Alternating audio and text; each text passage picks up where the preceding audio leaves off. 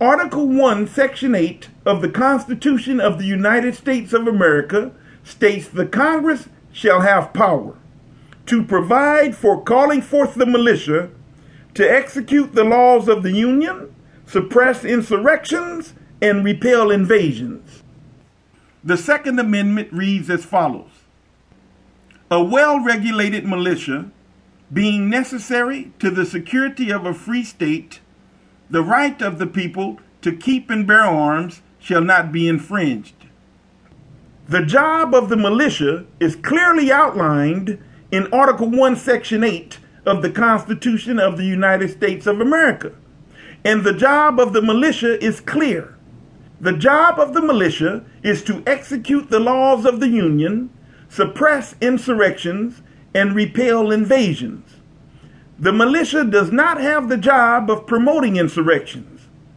The Constitution clearly outlines the job of the militia, and it is clearly to execute the laws of the Union, suppress insurrections, and repel invasions, and it is not to promote insurrections.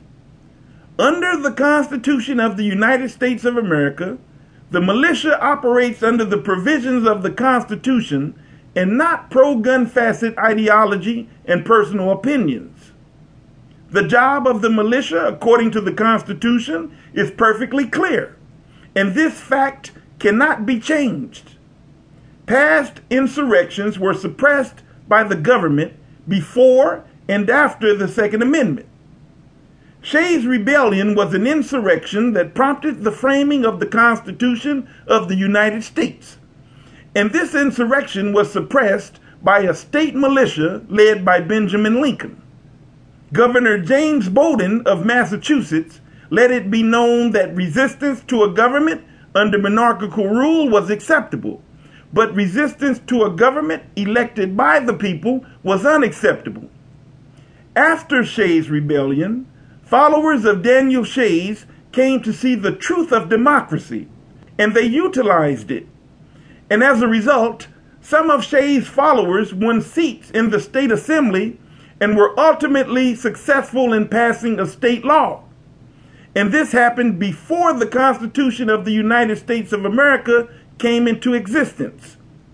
Pro gun facets of society today who are insurrectionists, who feel they can levy war against the democratically elected government, undoubtedly have the same mindset as the participants in Shays' rebellion, which was suppressed by a state militia.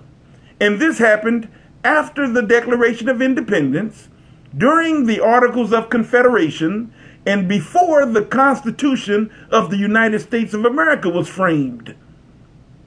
Monarchical rule by a king who clearly established a tyranny over the states, such as the colonists had to endure under King George III, is totally different from the democratic government of the United States of America under the Constitution. And the proof of this comes from the fact founders did not participate in promoting an insurrection, but founders participated in suppressing an insurrection. Under the authority of Article 1, Section 8, Article 2, Section 2, Article 3, Section 3, and the Second Amendment. Pro gun facets of society have confused the monarchical tyrannical government of King George III with the United States government, inclusive of the Articles of Confederation and the Constitution of the United States of America. The founding fathers knew the difference. Proof that the founding fathers knew the difference between the government of King George III and the United States government comes from the fact that after the Declaration of Independence from King George III's tyranny and the Revolutionary War, founding fathers participated in suppressing an insurrection, as in the case of President George Washington, who suppressed the Whiskey Rebellion insurrection through 12,000 federalized militiamen after the Second Amendment was adopted. Some of the people in the administration of President George Washington were Thomas Jefferson, who headed the Department of State, Alexander Hamilton, who headed the Department of the Treasury, and Edmund Randolph, who was the first attorney general.